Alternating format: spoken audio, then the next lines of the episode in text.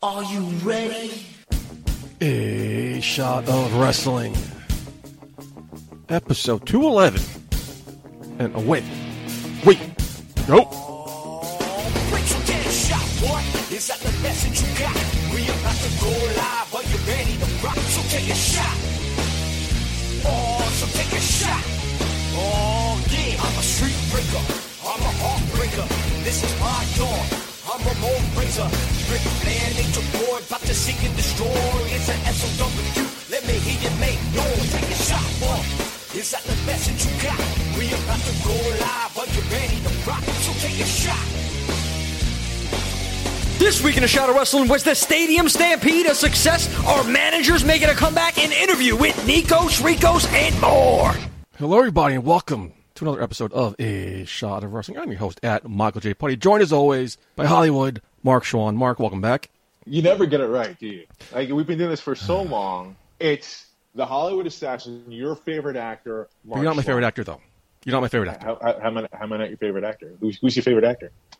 Um, anybody but you. Wow. You're better than Liam Neeson? You tell me you're better than Liam Neeson. I am better than Liam Neeson. Oh, okay. I'm the, I am the best actor in the world in my eyes. You know, I wouldn't get into this game if I didn't believe that to my core, to be the best actor in the world. Otherwise, what am I doing? Mark, the uh, little history for you, the good old days before you came on the show. Episode one hundred one was historic because we had our very first female co-host. Took us one hundred ten episodes later, but we got another one. Mark, please introduce our guest this week. Oh, my God. Where do I begin with this one? I've been dying to get her on this show for quite a bit. I've seen her doing her thing. Uh, there's a lot of different podcasts. Tiff, I'm just going to let you take over, man. I think you can do a better job introducing yourself than me, introducing you, because you have a long resume, I, and I don't I want to miss really, anything. I really do. I really have like a million. The funniest thing is, is that not one name like I came up with. It's everybody giving me the name. So, as they call me, the E V P of Giggles, the Heartbreak Chick, and the Queen of the Indies, Tiffany. So, there's all my names. There are more, but we stick with those three. Because that's what I'm known to be. Tiffany, thank you for, so much for joining us. You have a busy schedule because you do a lot of different podcasts. You do a lot of different stuff on social media. Uh, I love what you do. I love your energy. I, it's always a thrill to see you when you come to any show. Uh, so I'm very glad to have you on here with us tonight. No, I appreciate you guys having me on. And this is her tired. This this amount of energy is her tired. I can't imagine her at one hundred percent. No, I'm going to start perking up, and it's going to be like, you So I've been working Edwiser. Okay. There's a reason. There's a reason why you can be so. Just know your warning if you don't know me. So. What's your favorite nickname? Oh man, I don't know. It's you know, believe it or not, I kind of like the Glitter Queen. Even though like those are like the my three main ones, but there is like a other podcast out there that only know me as the Glitter Queen because I will pop into people's chats and I tell them that I'm throwing glitter at them. So I think actually I like that one the best. I dig it. We never utilize it. So. The Glitter Queen. The glitter we we queen. Need to get like, look, you, you, Putty, you're not using any of your jackets anymore. Hook her up with one of your jackets. You got glitter on though. You do. I do have one of them with glitter on it. Yeah, I think Chris Martin has it. See, this is perfect. This is match made in heaven already, right here. See, see, I gotta, I gotta start. Like, I'm gonna break out with like the glitter eyeshadow. We'll put some glitter in my hair. I'm ready to act the fool at all the shows. Let's go. This is your first time on the show. You ain't cool if you're not acting like a fool. I'll tell you that. Seriously. All right, great. This is your first time on the show, so we like to uh, do a little segment where we get to get to know you. Getting to know you. Getting to know all about you. We asked you three, okay, qu- three questions to get to know you on a personal level. Oh, question question number one. Yeah, okay, let's go. What's your first professional wrestling memory? All right, so it's really funny, like, Like wrestling, like how I got into wrestling in general, or like Fan, more your, of your how first, I've your gotten... first memory, your first vision, okay, memory of wrestling. So first memory, um, it's it's really hard to like pinpoint, right? Because it's I'm I'm old, okay? So I'm old. So I remember like when I was young with my dad. My dad used to watch Monday Night Raw, and uh, so I remember like walking through like the living room, and like he was always watching wrestling. So like one day I just decided to sit down and watch with him. I remember Lex Luger. I don't remember the segment. I don't remember what okay. it was. But when you ask me, like, what is my favorite memory, like, like as far as I could go back, I will always go back to WrestleMania ten. I okay. love WrestleMania ten. It's one of my it's favorites, like my yeah. favorite one. And I will always go back to Shawn Michaels versus Razor Ramon in the ladder match. So that is always, and I know a lot of people was shocked when they hear that from me, because I am A E W girl and I am independent independent wrestling girl now. So I'm not a W W E girl, but those are like, that's what kind of brought me, uh, I guess, like my bonding with uh, my dad was cool. Wrestling. It's, it's a common um, answer. Bonding with your parents or your brothers, wrestling brings those people together. Yeah. So you answered my next question. What's that's your favorite match? Uh, Mark, do you have any questions for her? Oh, oh my God. I, do I have a question? Putty, you're actually, let me have a question here. I'm, I'm, I'm, I'm shocked. Yeah, enjoy it. Don't, so don't All mess right. it up. Don't drop the ball here. Yeah. No pressure. What was oh, the one, what was the one thing that you remember that took you out of W W E? No, oh, good question.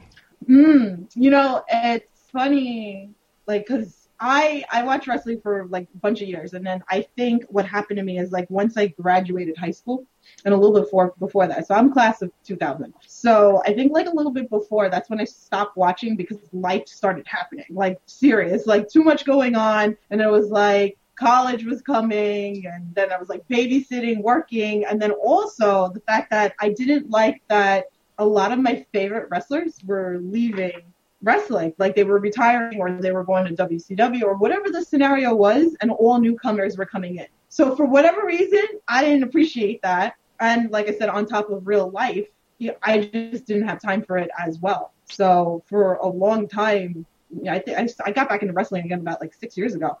Oh, so wow. for a okay. long time, I didn't watch wrestling, believe it or not. So it was, it took to a whole bunch of like friends when I was in a bowling alley with a whole bunch of friends, and they were like talking about wrestling. And I was like, how is wrestling? They're like, it's good. They're like, I was like, really? I was like, I used to watch when I was a kid. I was like, and I stopped. They're like, oh, it's so much better. So then I started watching because all my friends were watching, and that's how I kind of got back into W W E. Um, but like I said, through the years, I kind of expanded my horizons to other wrestling. Right. So now I'm here. Wrestling is glad to have you back. Yes, and and and I'm happy for it. I love it. We're, you know, like I said, that was, that's a long time ago. Like we're talking twenty years ago, right? It's, it's changed a lot.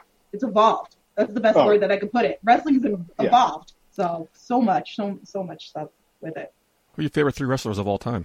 Oh, okay. So I'm still always gonna stick with Shawn Michaels. Hell yeah. Bret Hart. Okay. Ew. Those are like my two. Um, and you know what? I'm going to go into your independent scene. If you know me, number one husband, if my list of husbands, is Anthony Gangone. So I'm going to stick with that. So my favorite, I don't know why he's not signed, but that's another story for another day. Bret Hart, Shawn Michaels, Anthony Gangone. Final question, do marry, kill? Oh, God. Are you I always forget like, that you do this. Of the three? Of the three? Correct. Do marry, kill? Okay, yeah, well. He, he did this to me, too. Okay, so was it... Um, he married Shawn Michaels, spoiler alert. I know. No, I, I, no Gangone would be the one I marry. And then I guess, I don't know, I think I would I would kill Bret Hart. Wow. So, he's a little bit of a whiner. He's a little bit of a whiner, right. But look at Shawn Michaels, damn. Well, I don't know about now, but you know, yeah. like if you're going to talk about like old school Shawn Michaels, like nineteen ninety-four, nineteen ninety-five, like, oof. I should have started the list of husbands back then. So, so yeah, that's well, where we're going to go with that. I think we learned enough. We learned a lot in the past couple yes. of minutes. You're officially welcome to the show. Thank yes. you. You guys get yes, ready yes, to get some news? We approve. And so, yeah, let's get into some news. Oh, okay.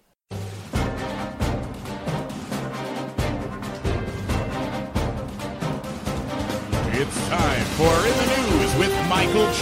Putty and Mark Schwan. Let's get into some news. As we all noticed, quote-unquote fans returned to the crowd for W W E tapings. They brought in N X T developmental talent to act as fans, something Vince was hesitant to do because he didn't feel like having a crowd during a pandemic would be good optics. A E W has the advantage because they're in an open-air stadium, so it worked out for them.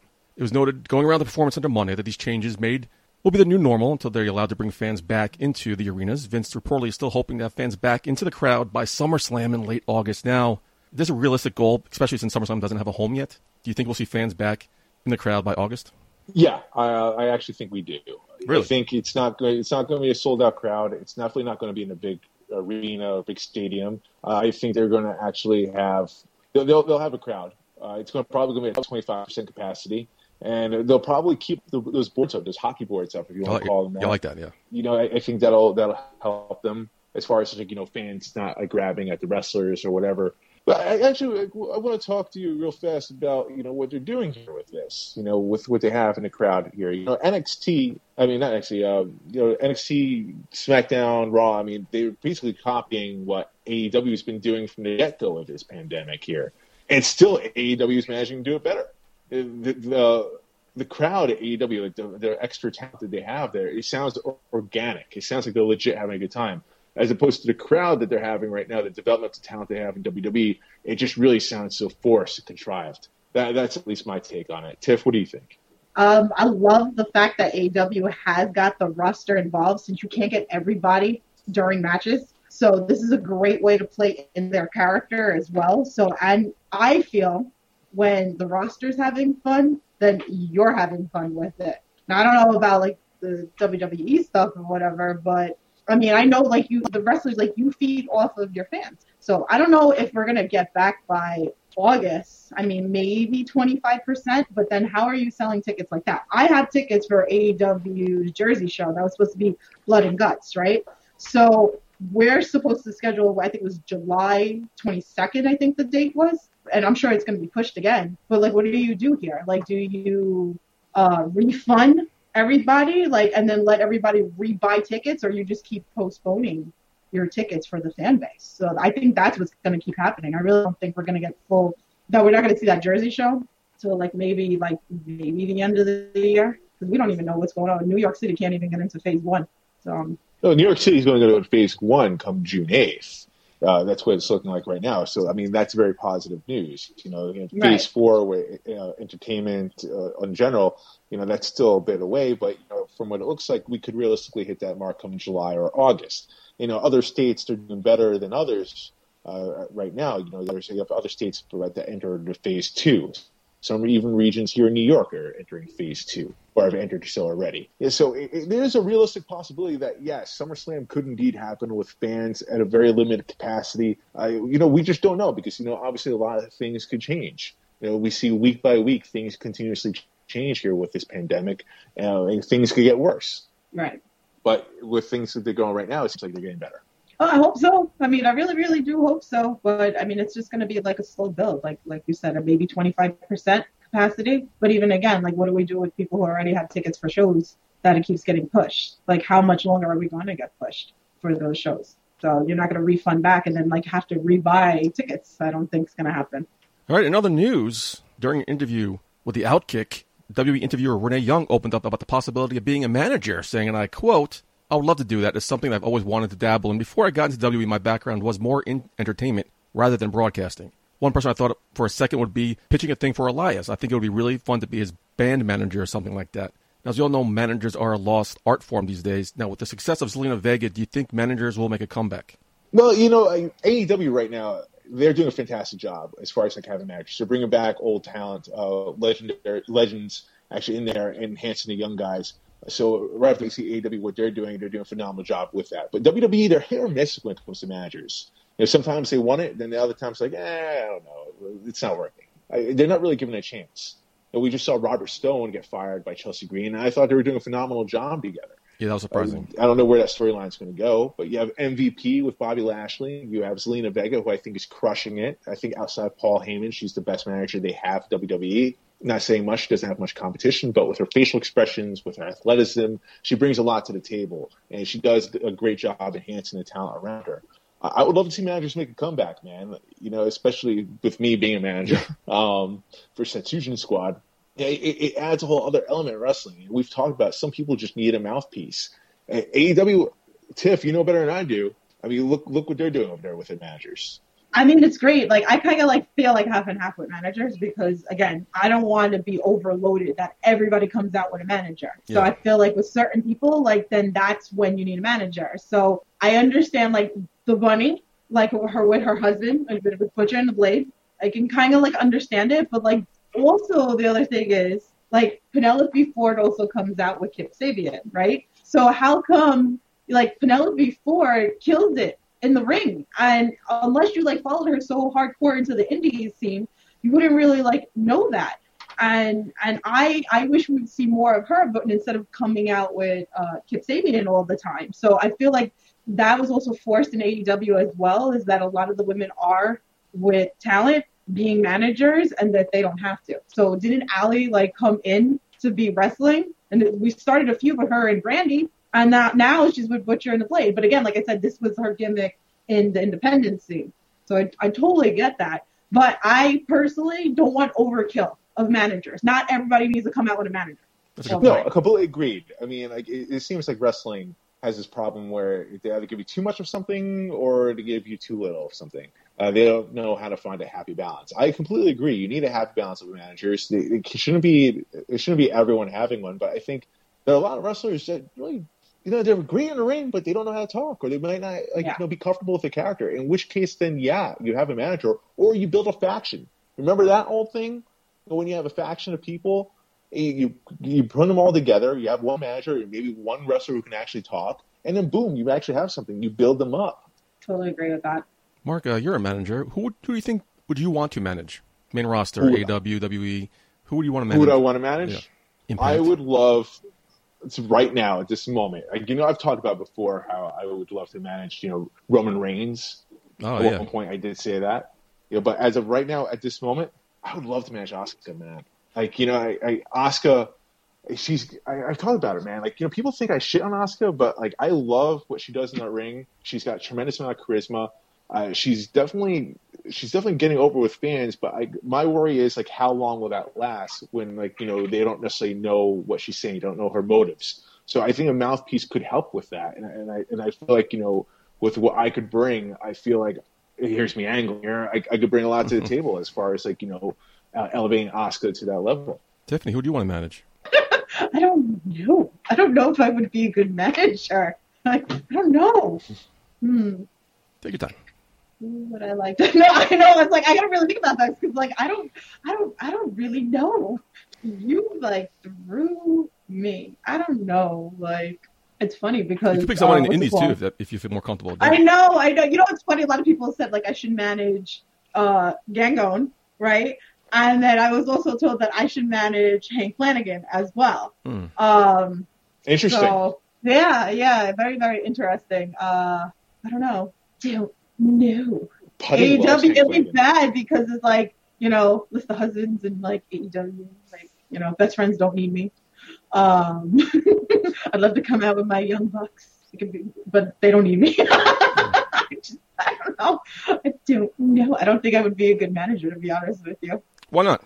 Because I don't think I'm really a good mouthpiece. I'm too giggly for it. I, I don't know. I think I'd be more, honestly, I think me, like if I was going to go work in wrestling, I think I'd be great for interviews. I don't think I would be a great manager. I, I, I see Tiffany being more of like a Renee Young type. Yeah, I can totally, I feel like that would be me. Which, which brings me then full circle to Renee Young talking about how she wants to be a manager. You know, Renee Young, I, I love what she does. I, I actually was probably one of the few people that actually liked her in commentary as well. I, I just don't necessarily see her being that type to manage someone. She doesn't have a mean streak. Uh, you know, she doesn't. She she doesn't really uh, have athleticism, to my knowledge, as far as what she could bring to the table, as far as taking bumps or whatever. Uh, otherwise, they probably would have done that when on uh, when Dean Ambrose was on his way out. They would have worked something out there. I just, uh, I, I just don't see it. I would, I'd be curious if she ever did it. I'd be very curious to see it, but you know, I, I don't necessarily, I don't necessarily know if she has what it takes to necessarily be a manager because it, it's more than just sitting there looking pretty. But you're not going to know unless it doesn't happen. True. So you True. know, like maybe, maybe there'll be like a pulled out side of her that you wouldn't necessarily think that would come out. Maybe she I, would be even better than than Zelina Vega, right? Like Zelina Vega, like you said, one of the best, right? I don't even watch W W E anymore, but when I was watching like N X T. Like, she, she's the best. She's the best mouthpiece. She's the best thing going, like you said. So, you're not, you know, we don't know. So, I say give it a shot. At least once or twice. You don't know when you can you can find gold, right? Tiffany, if that is the case, if Renee, if Renee Young were able to see a different side of her, I would pop. I'd be, I'd be the first one to pop. Like, I, I am a big Renee Young fan.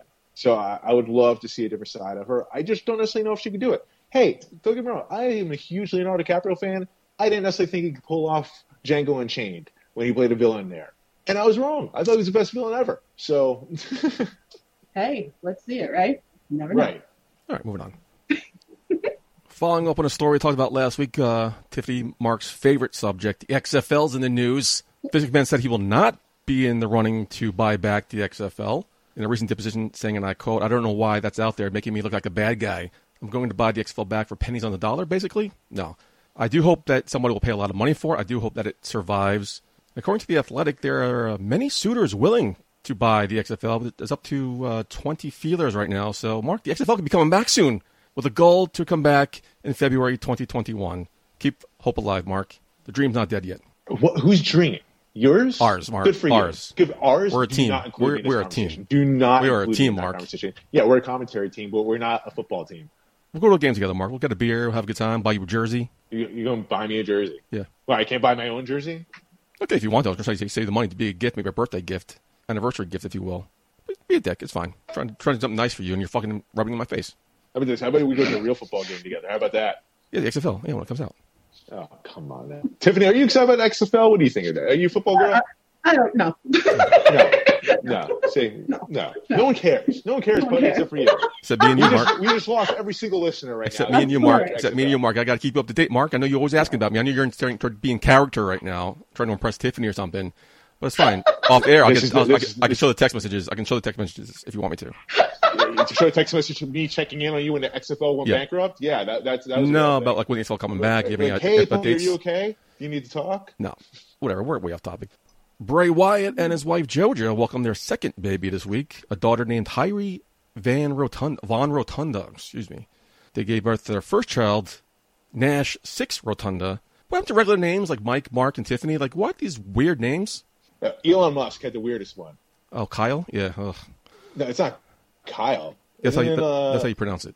You didn't see that? That's how you, that's, that's how yeah. you spell Kyle. That's how you pronounce it, though. Uh, that, that's ridiculous. You got to stand out, man. You yeah, got to stand yeah. out. if, if, if I'm that you kid. Don't I'm want, just... You don't want the, somebody stealing the kid's lunch money, okay? Like... well, if I'm that kid, if I'm old enough, I'm giving my father a punt to the skull. That's what I'm doing. You're going to give you like a billion dollars a week as allowance? I, I think you'll suck it up. Yeah, maybe I would. Everyone's got a price, right? Hey, you can always legally change your name. That's the news in the yeah, uh, wrestling world. Now, Tiffany, you quickly mentioned uh, I C W is doing something pretty interesting in Atlantic City coming up. Yes. What is that? June twenty-seventh. They're doing um, a drive-in show. So that sold out within minutes. It was fifty That's cars. Crazy. So it was sixty dollars. You fill up your car. You go to this spot in Atlantic City, and you get to watch wrestling in your car. So um, they haven't really did too much details. I think it's going to be live on, I want to say I W T V, um, because it's always usually on I W T V. So I'm pretty sure. I think they made one announcement of a match, but I think that they said it was pretty much most of their card that they had originally set. I'm trying to see if I can find the match.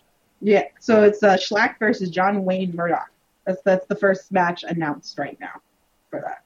So, but the, yeah, June twenty-seventh, Atlantic City. But, that goes uh, to show you. I mean, like they, they didn't even have a, a, a card announced yet.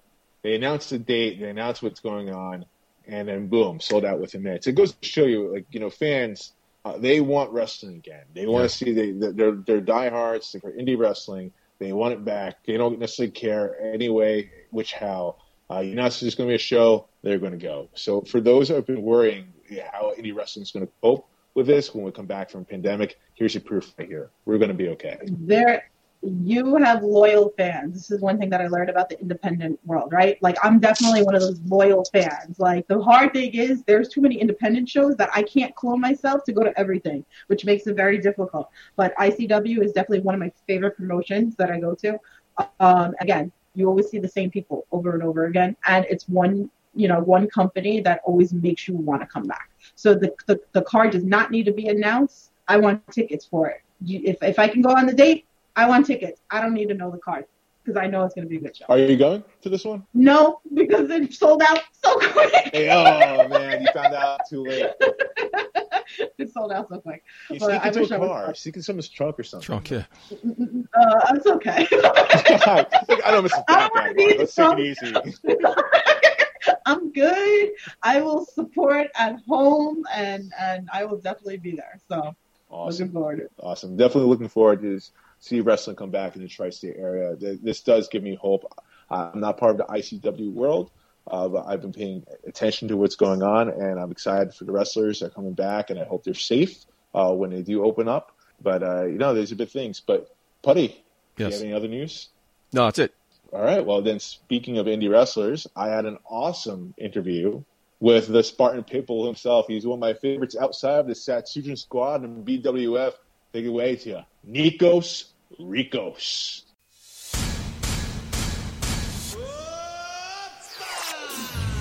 What is up, everyone? It is me, your favorite actor, the Hollywood assassin, Mark Schwan, for another episode of Shot of Wrestling. My guest is the Spartan Pitbull himself, one of my favorite guys at B W F outside the Satsujin Squad. Ladies and gentlemen, give it up for Nikos Rikos.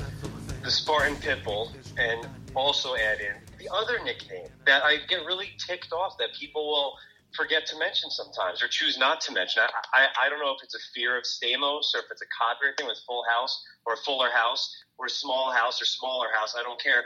It's also the Stamos of professional wrestling. The Stamos of professional wrestling. I, dude, you know, I've called a few of your matches before. You never told me that one. I, I got to use that. I've told many people, and for some reason, don't get me wrong, I love the Spartan Pitbull nickname. That's the first and most. But this, the Stamos of professional wrestling is the other one, and it's just as important. So, yeah, now you know going forward. Yeah, well, thank you for educating me. I'm going to have to update my notes when we're done here. Uh, the mm-hmm. Stamos of professional wrling, Nikos Rikos. Yeah. Thank you. Oh, my man. How are you holding up, dude? I'm holding up well. I will admit, and uh, I'm not just saying this to piss people off, you know, even though I love doing that. I am not doing my part because, I mean, I'm not just walking around aimlessly in public places coughing and spitting on people, as funny as that would be.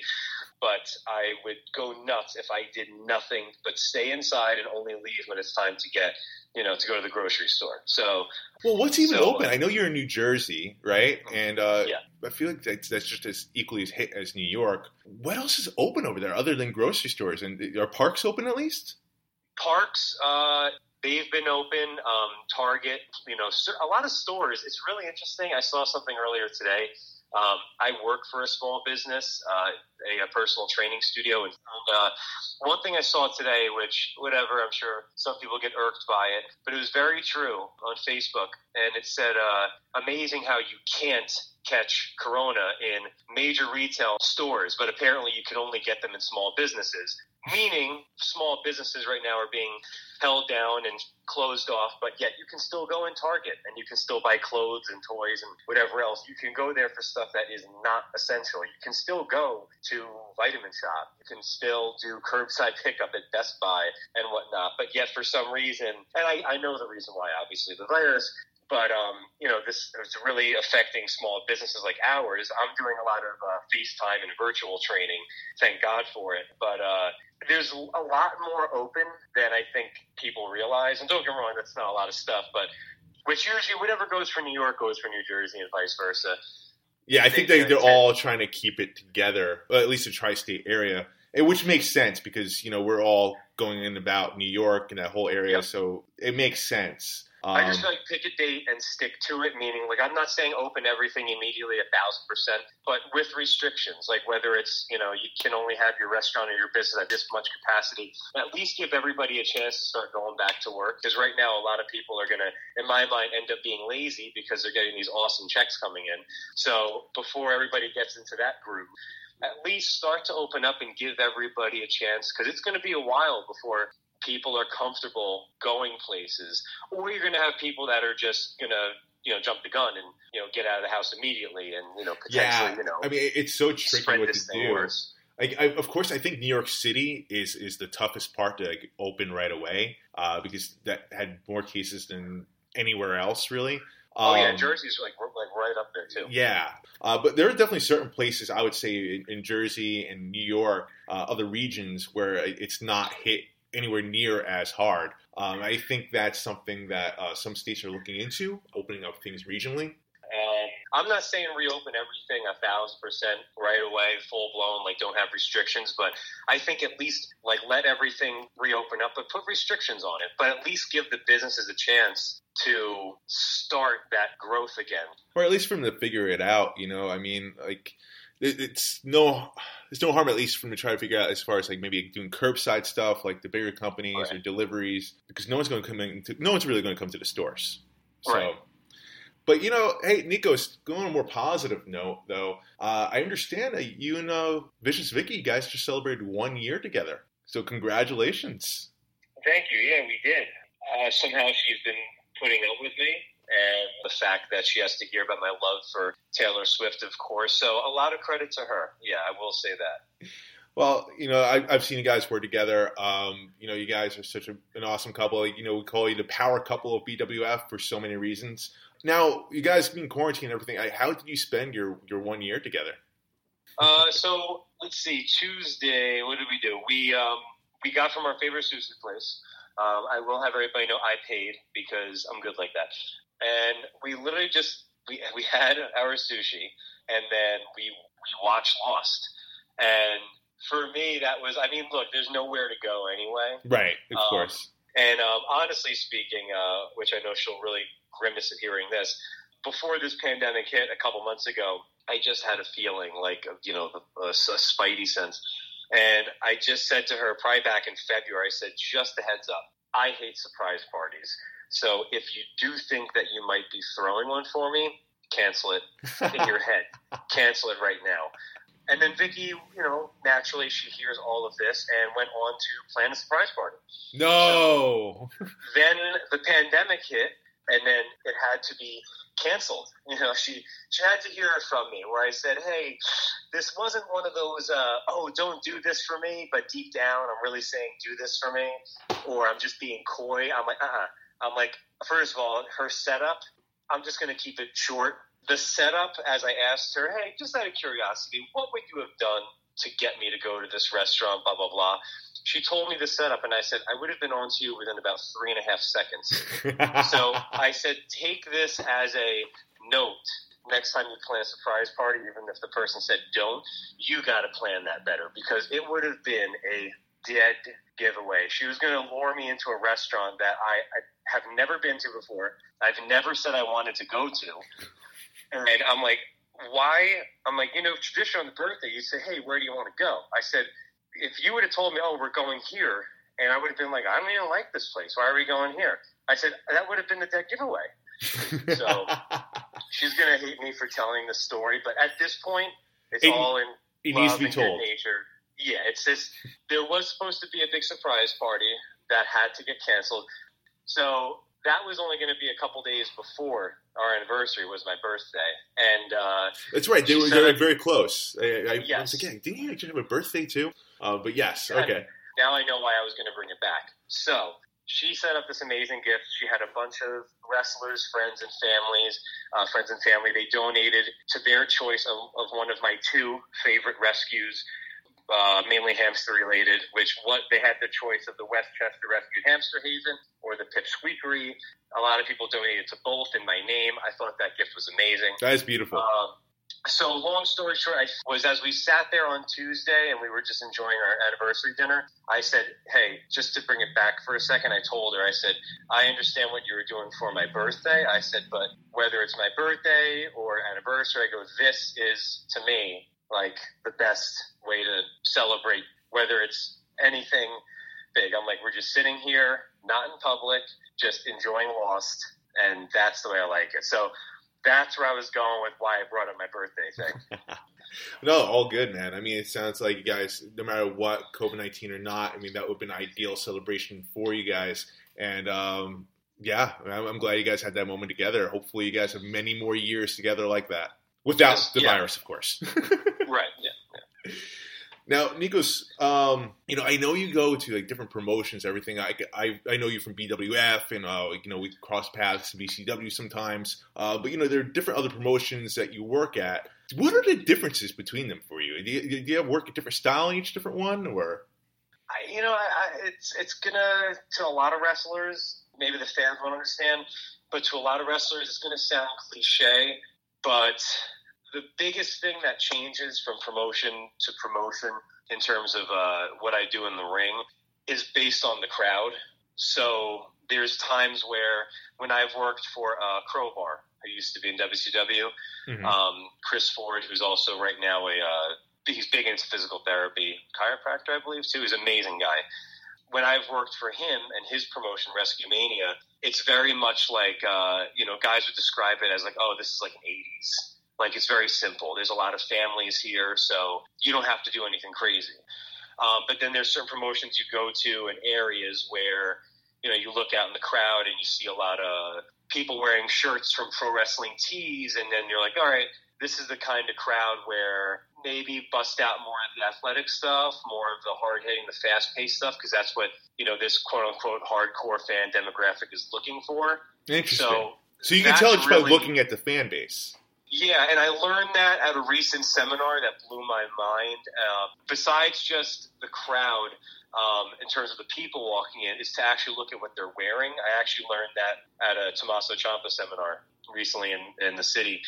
And I've never heard that before, is to not just look at the people, but look at what they're wearing. Because if you see a lot of, you know, Hulk Hogan shirts and things of that nature, you know, okay, like, I don't have to do much, like, in terms of to elicit a reaction. But if you're seeing Bullet Club and things of that nature and very, you know, niche wow. kind of stuff.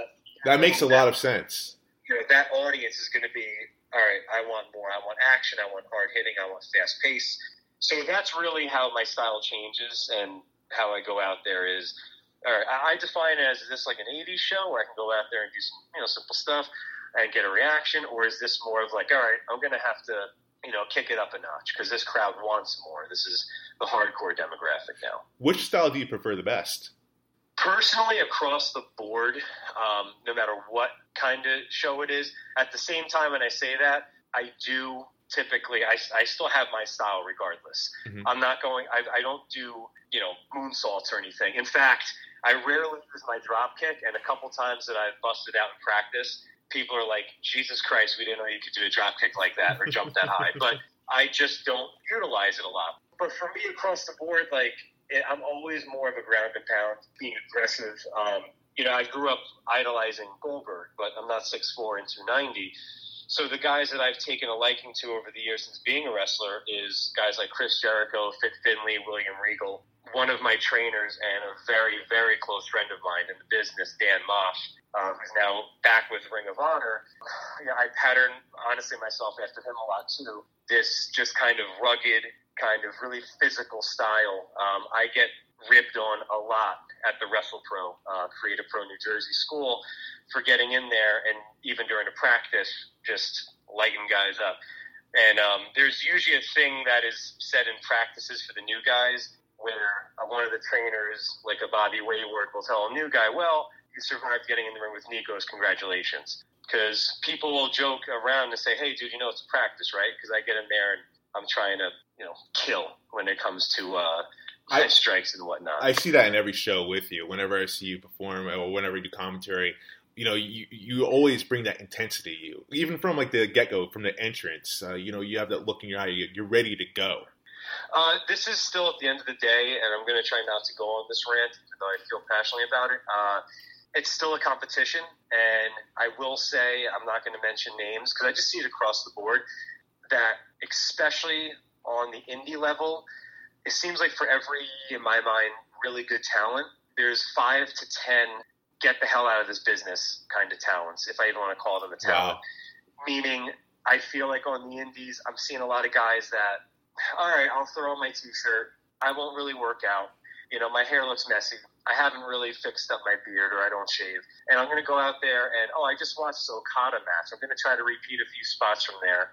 Ooh. And I'm going to I'm going to kind of wink at the crowd a lot, you know, like almost bring them in a little bit because that's the cool thing to do. Um, I may even laugh at a few things and act like it's no big deal. I won't really care about my entrance as much. I'll just get to the ring, or I'll circle the ring a thousand times and clap every freaking hand, which tell me when you see that on T V, I'll answer for you. You don't. They get to the ring. I think uh, guys and, girl, and, and the girls, too, some of them forget that it's still a competition. We're supposed to look like one. So when people are coming out and, you know, they're just, I don't know, acting like it's a party. And I, I get it. There is that vibe. But just acting like, yeah, whatever, you know. And then afterwards, they're standing in the crowd with the people and, you know, just trying to. There's certain ones that are incognito. Then there's certain ones that are like, hey, please notice me. I'm a wrestler. And I just want a few people to come up to me. And ah, this is not the way that I was trained. And I feel like at the end of the day, treat it like a competition, whether legitimately the person from across the ring or yourself. And I just feel like there's a lackadaisical approach when it comes to certain a, a percentage of indie wrestlers out there. Now, when you wrestle someone like that, you know, what goes through your mind? I mean, like, you know, this is going to come, you know, I'm sure already it's, it's too late to say that it's going to come off arrogant or judgmental, but I do realize, and this is a hard thing for me with wrestling to realize, but I've gotten better with it over time, I would think. I uh, had a hard time realizing that not everybody wants to get to a T V level. Not everybody wants to go to W W E, and I never understood that until more recently, and I've been, this is almost seven years now. So in my mind, even when I was going to a couple indie shows here and there, before I started training, I would ask a friend of mine who was bringing me to his shows, like, hey, what about this guy, this guy, this guy? Like, I don't get it. This guy is like, I was kind of judging him for the same things I was just saying. And he was like, well, not everybody wants to go to W W E or T N A or R O H. There was no A E W at the time. And I was like, what? I was like, why would you want to, you know, risk injury? Why would you want to do this and not be at the highest level? And that's one thing, I guess that's just my, that's my competitive drive, is I don't understand getting into something like this and thinking I'm not going to go higher than this and I'm okay with that, or I don't want to go higher than this. So I realized that that is, that's okay. Some people just want to keep it low key. They want to be a weekend warrior. That's, that's totally okay. And there's plenty of people who not. At the end of the day, though, I'm not going to like stiff anybody just because they're not of my thinking. Regardless, people make fun of me for being stiff, but I'm not. I've never actually hurt anybody, so let me clarify that. But for me, it's just, uh, you know, you work to who you're in the ring with. So whether that's a good or a bad thing. So sometimes you're going to be working down, no offense. There's going to be people that you're like, okay, I'm not doing X, Y, and Z because they can't really do that. Maybe I might try something, they might drop me and kill me, and vice versa. This person's not athletic, so I'm not going to do this, that, and the other. I'm not going to be stupid. I'm going to still change based on who's in front of me. And then there's certain people where I'm like, holy crap, I can't believe I'm getting in the ring with fill in the blanks, and now I'm working up to them. And then and then comes the whole, like, how am I going to do this? I can't believe, you know what I mean? Like, you know, I'm not going to change my formula too much. I'm still going to be me, but depending on who's in front of me and how athletic they are and how hard they're willing to work, that'll change, you know, the same for me. Well, I mean, obviously it's been working for you. Uh, you know, we've seen you on T V before. We've seen you on N X T. We even saw you Monday Night Raw. Uh, can you tell us a little bit about those experiences?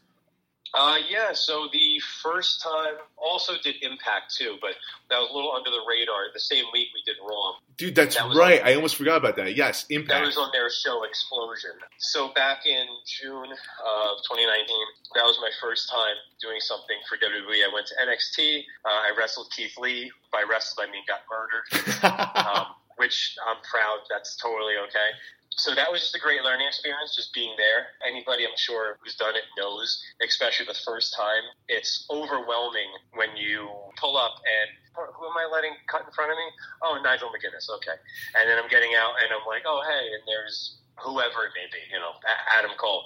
Just walking into it, I go, this is insane. And then walking in, it's just it's crazy because they were setting up for a cage match with Io and Shayna, and you're seeing this cage, and Triple H is in there. They're reinforcing the cage, and Shawn Michaels and Road Dogg's on a headset, and people are going over their stuff, and you're just like, holy, you know. That's surreal. Like, it's, it is one of those, like, wow.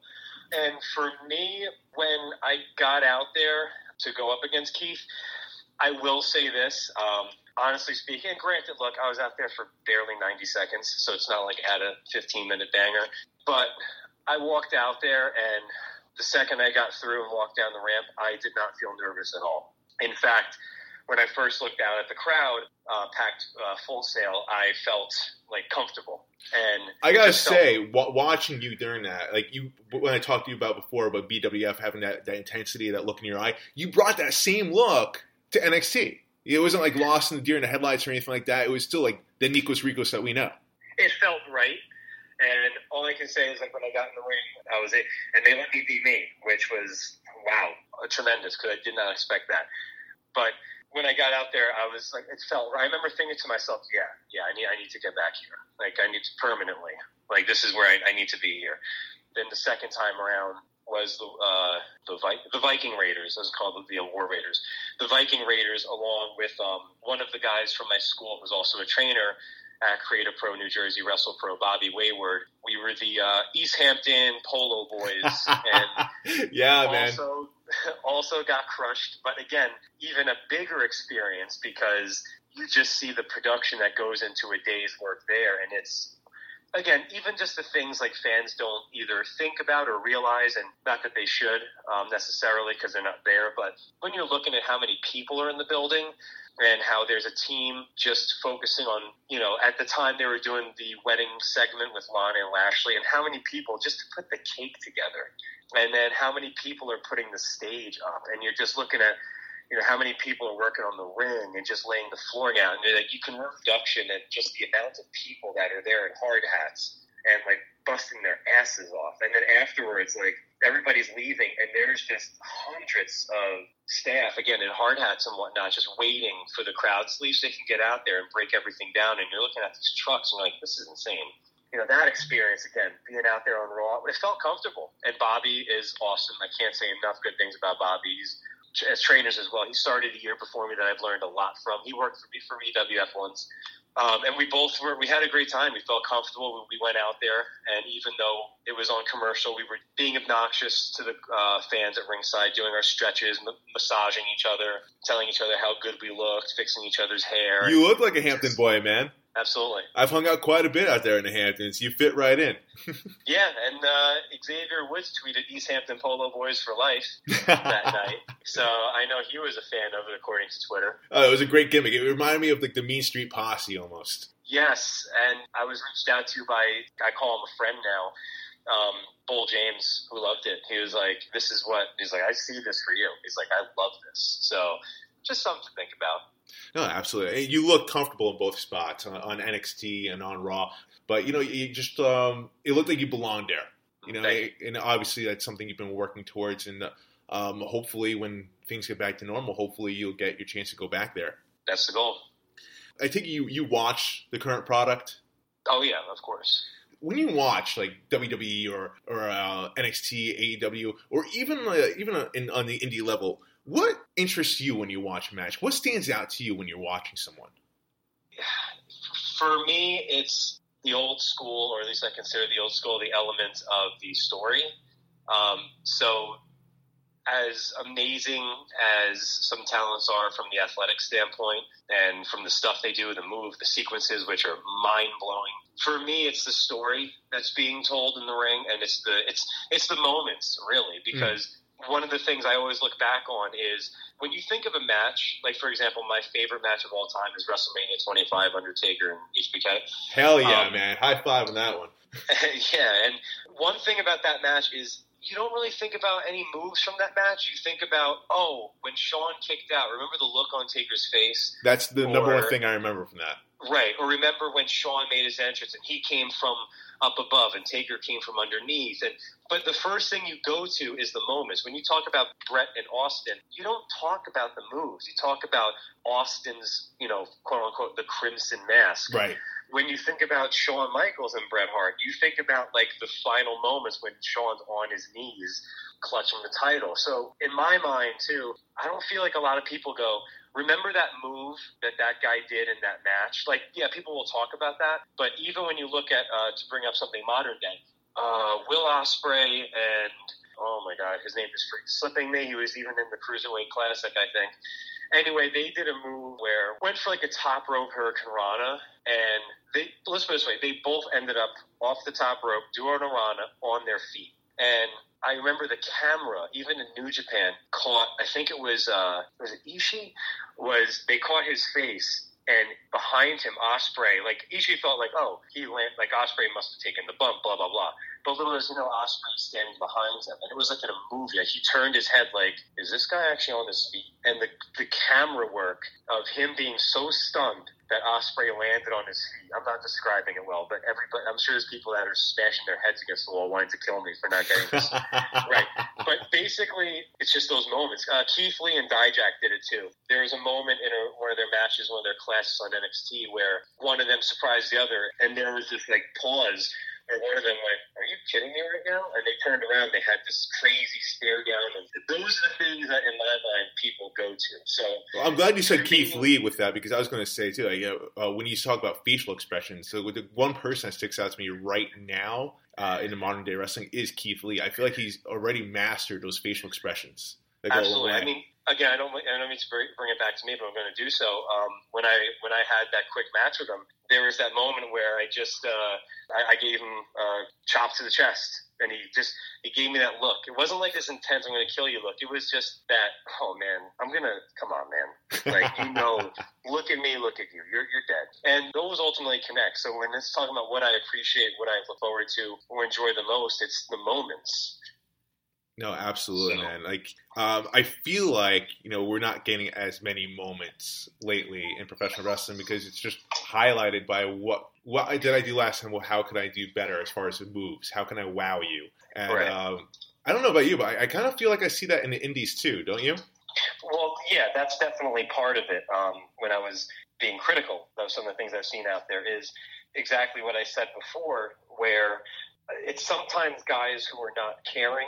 And then there's ones who, oh, Omega and Okada had some crazy match. Let's try to do those things we just saw this coming Saturday night, you know, in the Bronx or in Rahway. But they're trying to emulate a style they can't do.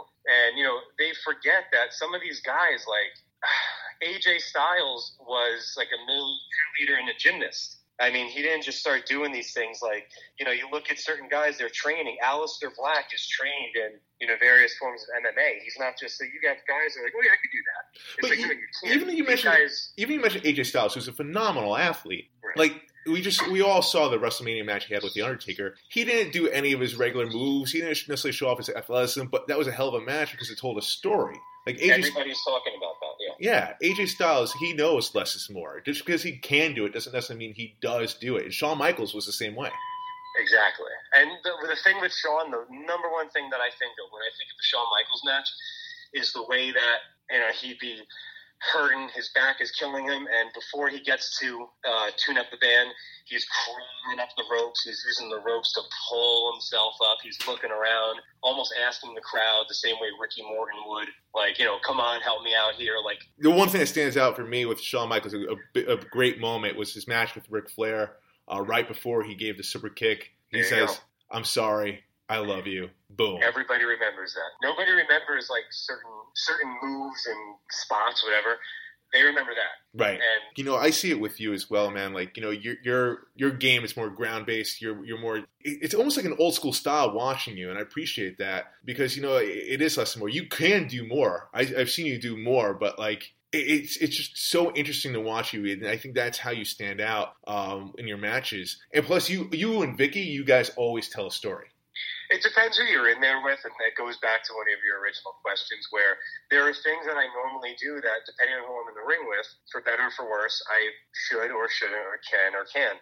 So there's certain times where if I'm, again, I'm going to go back to a Bull James, I do a move, uh, a jumping gut buster where the guy goes for a crossbody, I jump up at the same time, I catch him in a gut buster. I'm not doing that with Bull. Right. Um, that's something you I'm do with Brother gonna, Greatness, but not with Bull. Right. I'm, I'm not going to ask, just because that's my move doesn't mean, hey, I got to get this move in. When I look at a guy like Bull, am I going to do my usual stuff? Like, nah, not really. I'm going to try to cut him down. So I'm going to be more on the basic, I don't know, what fans might consider boring side for that time, because my goal in the ring is to get Bull off his feet however I can. So I don't need to be doing crazy athletic things. I don't need to expect him to do it either, because he's going to be looking to overpower me. So why am I going to say, hey, I want to, you know, do this jumping gut buster? Like, it depends who you're in there with. Right, and and there goes everything right. You fought so hard for, and that's the last. And that's what I think indie guys do, is sometimes they feel like, oh yeah, I'll just do it because that's my thing. It's like, well,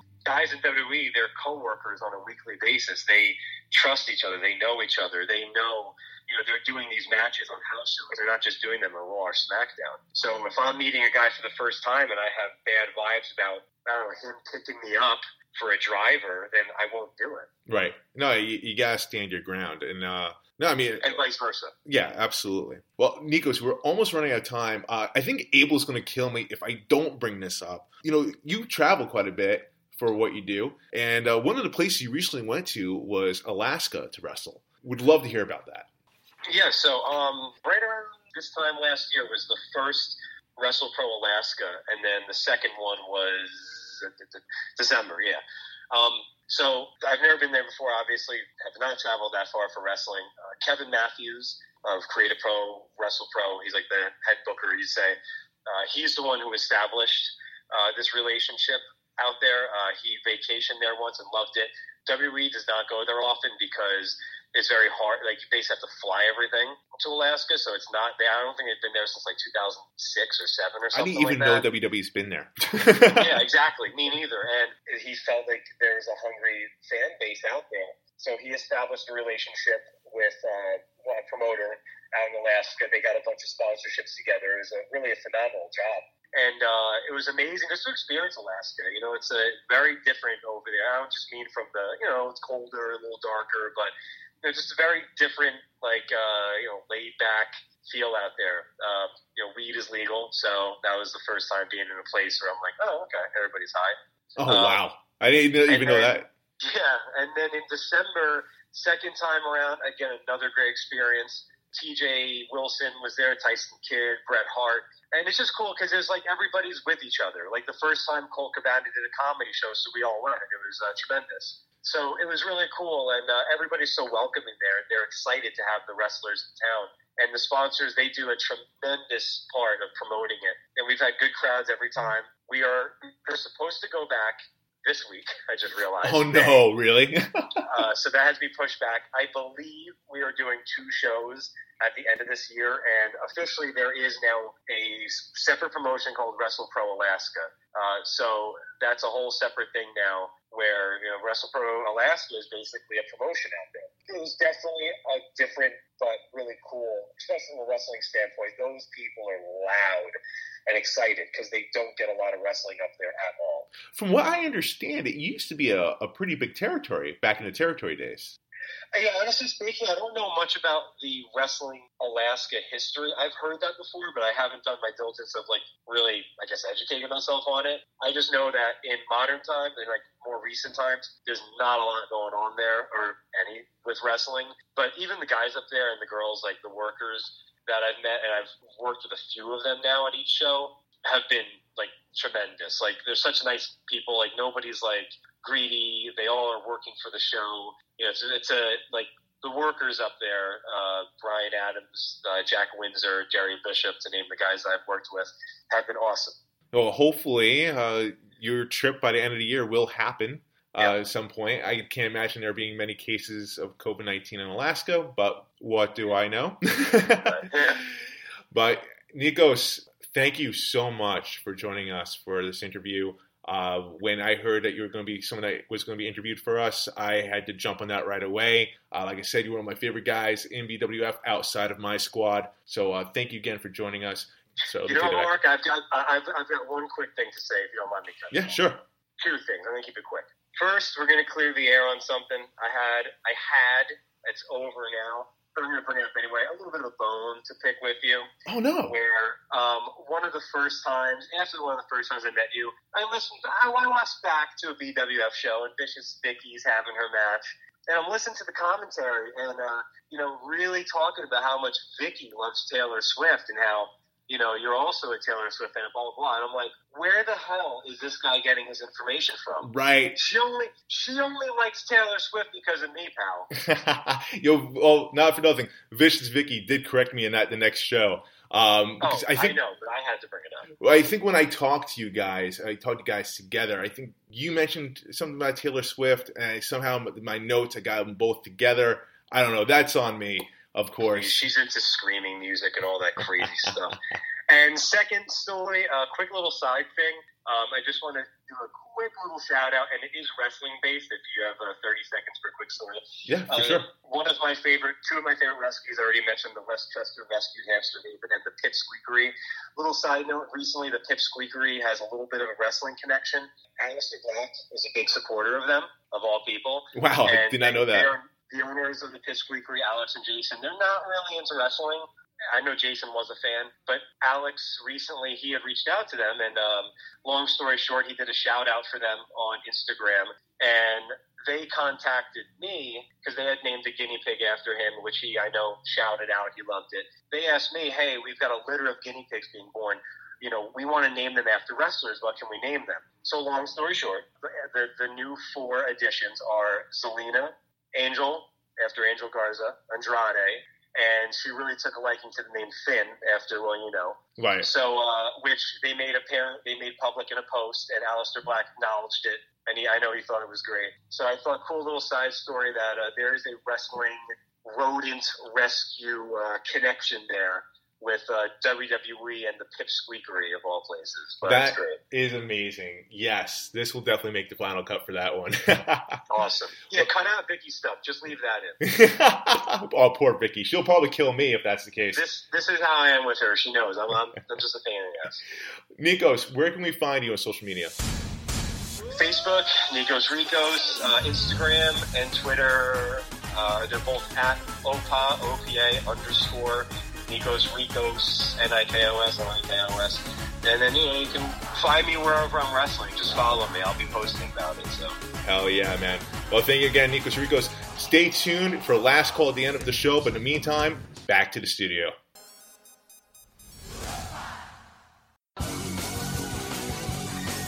It's time for this week's T V Takedown. Man, that was probably one of my favorite interviews right there. Had a lot of fun with Nikos. He is a rising star in the independent scene. He's someone he's definitely got to keep an eye on. If you haven't been paying attention, Nikos Rikos, he wrestles everywhere. Even Alaska, as you heard.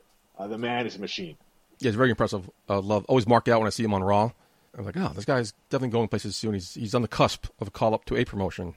I definitely look forward to following his career once that happens. But earlier before, I, I was on uh, the Instagram live page for Shot of Wrestling. That's Shot of Wrestling, guys. You can follow everywhere on social media, Twitter, Instagram, Facebook. But Instagram live before with Eric Jaden, we were talking the praises of, of Nikos Rikos, seeing that uh, Jaden actually wanted to do a bold prediction saying in, within a year, he sees Nikos Rikos and Vicious Vicky being signed to a major promotion. Really? Really. It's not way off. It's not an no. outlandish prediction. So no, it's not outlandish at all. It's something I could definitely say. All right, let's get into some T V this week. Mark, the floor is yours. All right. So, actually, Putty, you're going to be happy with me. For once? After after a year, after wait, over a year, yeah, you've been coming at me. Year and a half. Talking about Impact. Yeah. Like, you have to talk about Impact. You're talking about Impact. And you have, how can you not see what Impact? I finally watched it. Really? Wow. Okay. I finally watched Impact. And, uh, man, I got to say, impressive stuff. They really put on a showing. They... They, they they impressed me so much in that ring, man. Um, and then I, I don't know, man. Like I, I dug it. I, I, it makes me want to come back for more. Truth be told, you know, between like you know the, the matches itself actually blew away anything I saw on T V this week. Absolutely. But I'm not gonna lie, man. You're gonna be disappointed. In, in the same sentence, I'm gonna say it's not my takedown of the week though. Yeah. But it came close. You're just teasing me. Okay. It came close. My takedown of the week is Doctor Britt Baker. Okay. That promo. Is this like three weeks in a row? No, no, no, no, no. Three of the last four. She she goes out there with a with a broken leg, pretty much, right? And still does her role model segment. And Putty, I know you're big on puns. She did, yeah. she did a role model with two L's there because they had to roll her out in a wheelchair. Uh, dude, every week though, you know, she gets better and better and better in the ring. Uh, especially the confidence that she has in her character. Uh, she's escalating to a whole other level, man. And uh, your girl Rebel was there, too. Damn right. Saw that little clip, yeah. Fantastic. And uh, I, I think Britt Baker, it's it's sad to say she's not going to be able to come back to wrestling until December with December. Uh, coming back from injury. Yeah. Oh, wow. But hopefully they continue doing stuff like this with her because she she's great on the mic. And I think she's someone that could eventually, with her character, could be in the spotlight in that women's division. Good pick. Welcome to Impact. You gonna watch Impact this week? You gonna keep go- keep it up with Impact? No. I'm gonna keep. I'm, I'm gonna keep it going. I'm Good. gonna keep it going.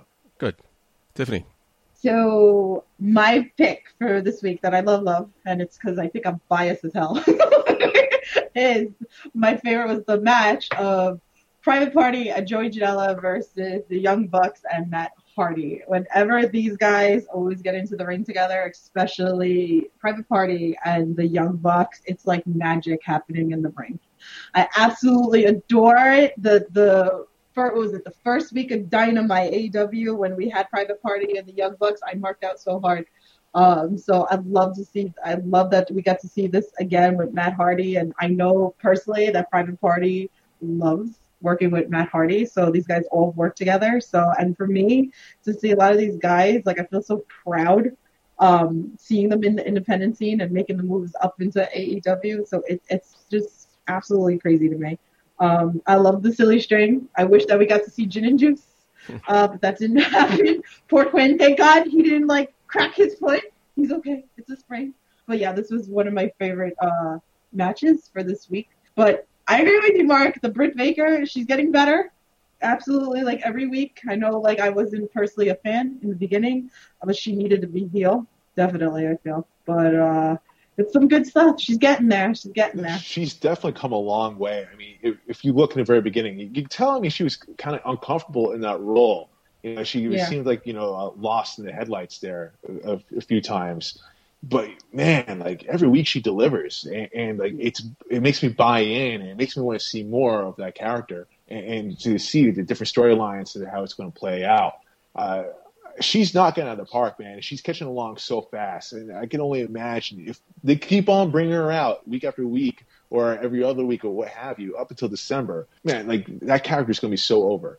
Yeah, it's, it's just gonna it's just gonna take time. But like how I always tell people that are not on the Britt Baker train is you got to remember too. Uh, before A E W, a lot of these wrestlers were not in weekly like T V, or they weren't wrestling as much. So you're only gonna go up, right? And and that's what we've seen since.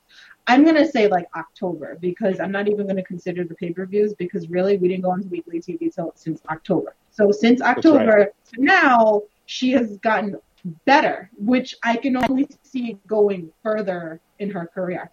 So Absolutely. I'm, it, I'm excited to see what she's going to, you know, what she's going to evolve to.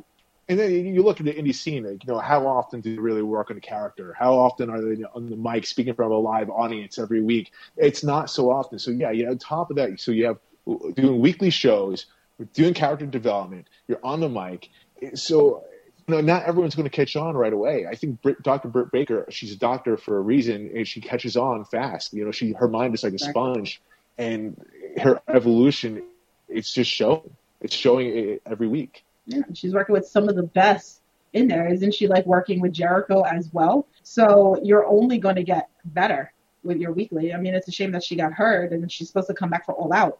It's it's a damn shame that she got hurt the way she did. You know, um, It, uh, was it, I forgot which bone she broke, but it's pretty. It's essentially a broken leg. The tibula, it, it, was it, or the A C L? Yeah, the A C L, yeah. It, it, uh, tib- tibula, I think yeah. it is. Yeah. I'm not a doctor. I've only played one.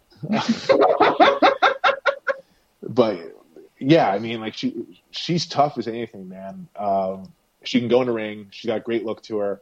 I, you know, the, the A E W women's division, I know it gets uh, gets some shit because, like, you know, it's not the creme de la crop compared to the other promotions, but it's growing. And I think if Britt Baker is someone that eventually you could build that women's roster around, and I think they're one or two more signings away from really being very competitive with the other promotions there. I mean, look what you got. You're, you got a bunch of girls from Stardom, which I was not even familiar with, right? So you have Bea Priestley, and then you have Rio, and then you have uh, Cheetah. Right, and and they were working, busting their ass crazy in the ring in Stardom. Like, it is really good product. I, I don't follow it, but I I actually watched a couple of matches from uh, a fellow podcaster. Shout out to John. Uh, that he he focuses just on Stardom, and he actually sat me down and watched a couple of matches with him. And I'm like, look at these women. So with the women's roster in A E W, keep training. Again, I couldn't do it, so much credit to, to these girls. You're only going to get better week by week by week. So no, it, they were very smart with the talent that they got there. They do mesh together very well, and they're developing some chemistry, uh, as you can see, as the weeks go along. I've been a big fan of that uh, Otis-Mandy storyline since going back to, what, December? Oh, God, t- don't tell me this is your takedown. No, it's not, but... Um... They were Thank make, God. They were making out in a pool. I don't need to see that. I don't want to see them making out on my T V, so please. I felt like I was watching a porno, man. Yeah, it was disgusting. What was that? I don't want to know. Um, the whole Jeff Hardy thing, I just made me feel a little uncomfortable and weird. I don't know how to process that, why they're exploring that, but I I, I kind of like what they're doing, but at the same time, timing. I feel like the timing wasn't right for that. And it's the way it was done. Clearly, Sheamus is involved with this, so it's not like we're like, oh, what's going on? Yeah, they just they made a team too hokey. Came back in the end. Yeah, that was. Mark, it was weird. Mark, you got me excited because my takedown is one of the best matches I've seen, not only this week, last couple weeks. Michael Elgin versus Trey in the semifinals for the Impact number one contender finals um, tournament. For a two-hour show, that match was over twenty-five minutes. Yo, no joke. That match was great. I penciled in Michael Elgin in the finals, and he lost, surprisingly. It just that match just blew me away. One of the best matches I've seen on T V in the last several weeks. I... I had some minor problems with that match, but overall, as a whole, it definitely got my attention. Uh, you know, I didn't, I didn't really expect much from Impact. You know, because like, don't go into it not I, expecting much, then it'll live up to your expectation. Then you build up to it, and uh... yeah, like I was like, whoa, these guys are they're they're killing it for twenty-five minutes. They're absolutely killing it. Um, were there some things I can nitpick on? Sure, yeah, but of course, you know, anything, I'm, yeah. I'm, I'm not going to do that. Uh, those two guys, they they they, they gave it their all. Uh, if fans were there, they would have been on yeah. their feet for sure the whole time. And Trey getting a main event spot like that, and now in the finals, it's uh, against Ace Austin, yeah, big who push just him. Had it on last week. Impact's doing good things. I'm happy you're uh, going to keep going with that. Yeah, man. Um, I'm actually surprised. Like I it just, I just That's what I said. I said the same on, thing. I was just trying to like, you know what? I got nothing going on right now. Let me try and make Putty's day. Or let me try it. Shit on Putty's day. Yeah, because I wanted to go and absolutely shit on it, and I was like, I can't. I can't. Shit an asshole. On this, man. What a fucking dick. That's not my T V takedown this week. This past weekend was A E W's Double or Nothing. The floor is yours. I mean, Putty, you, you, Putty, you didn't watch? You didn't watch I didn't Double watch. Or Nothing? I didn't watch it. I'm not paying that money. How dare I'm, I'm, I'm so, yeah. I'm so used to. Yeah, you're fired. I'm so used to uh, paying ten bucks and watching a pay per view. I want. I'm going to pay sixty, seventy bucks for a pay-per-view. I did not watch Double or Nothing. I'm so insulted for the girl who runs an, you know, an Tiffany, A E W podcast. Do you know why he doesn't watch A E W? You want to know why? Why do you not watch? Oh God, no. Why do you because not watch it? Because Masked Singer's on the same time. Yeah, absolutely. But it's over now. It's over. So my Wednesday's up. My Wednesday's opened up. Tiffany's shaking her head in disgust at Putty. My Wednesday's opened up, and uh, I'm choosing N X T over A E W. It, it's still... Okay, so have you... The real question is, have you sat and really gave it a chance, A E W? I watched the first episode, and I now Wednesdays are free. I flip back and forth between A E W and N X T, but I always usually stay on N X T. Okay, but, like, there's D V R. Like, you can D V R it. You can watch it that way. I D V R a bunch of shit. I rather, no, I don't, you I'm, I'm already watching, you're giving the same excuses that I I'm, yeah. I'm, I'm, I'm already watching nine hours of T V. This is unacceptable. I don't need two more. This is A E W. That's, also, that's what Mark's for. One of the best like tag team divisions that you're going to have in a freaking promotion. All right? Like, Double or Nothing. What happened? Give me the results. Give me your takedown. Sell it to me. Oh, my God. Okay, so, like, my favorite part, okay, I, and it's so silly. And, again, like I said, because I, I am queen of the indies, and, like I like I said, I mark out because I love the fact that a lot of these guys I've seen in the independent scene. So I'm going to put over Orange Cassidy, who is on my list of husbands. And I love the little spot when he came out and he walked over to commentary and he was like, so how do you win this match? In the ladder match. And it was just the classic Orange Cassidy. And then he's just very slow, doesn't want, like, he's like, okay. And then he walks, he takes his jacket off, and it's like, you're killing the time, right? And then he takes his shirt off, and then he slowly walks in, and then he comes into the ring, and then he's reaching for the damn chip. This is classic Orange Cassidy, and if you can't get behind Orange Cassidy, I am going to come and smack you in the face, because it pisses me off. It's like, you have to have an open mind, right? This is what I say. I think I've become a better fan, because... really because of the independent scene. I'm really going to say this is all because of the independent scene, right? So I love the fact that it's like comedy wrestling, right? With wrestling, you have everything different, right? So you have your technical wrestling, you can have death matches, you can have intergender matches, right? I, and I like some of the comedy wrestling, and Orange Cassidy is gold, and the fans eat it up, and the fans flip out. Yeah. So, I mean, I'm sad that, like, he didn't win this match, but it was all the little classic Orange Cassidy things that he was doing And then when he tried to pick up the ladder and he couldn't figure out how to pick up the ladder. And these were the, like, the little parts that I was like, man, I was like, this is what I love. And the only thing that, like, I wish we would see that we had not seen in A E W with Orange Cassidy is the orange juice spot. This is the one thing I complain about the A E W on A E W podcast that I don't. Why have we not seen the Orange Cassidy orange juice spot where he comes out, he drinks it, and he spits it in the person's face, and usually that's how he wins. So I feel like that's going to be saved for a special moment when he gets, like, a win. So that's one of my favorite things. It's so little, but it's one of my favorite things of uh, Double or Nothing this, this weekend. So see that that uh, that ladder match, right? It was it was interesting. It was a unique take on Money in the Bank. It, it wasn't necessarily a, a cookie cutter version of it. I, I liked how uh, different people came out at different times. It was like what uh, a two minute countdown, I think it was. Yeah. So that yeah. was that was definitely unique. It would add a whole other element to it. I believe, though, honestly, there were we talked about last week about unnecessary spots, about like doing un, un, taking unnecessary risks, and I feel like there was a little bit of that. I feel like at one point it did get to be a clusterfuck in there. Uh, to me, outside talents that weren't necessarily inside the match. So that was my critique on that. I, I would think actually the the biggest thing for me that stood out. That whole night, the biggest match itself, and I was looking forward to the storyline going into it because every week it was just escalating, escalating, escalating story-wise. Uh, was Cody Rhodes versus Lance Archer?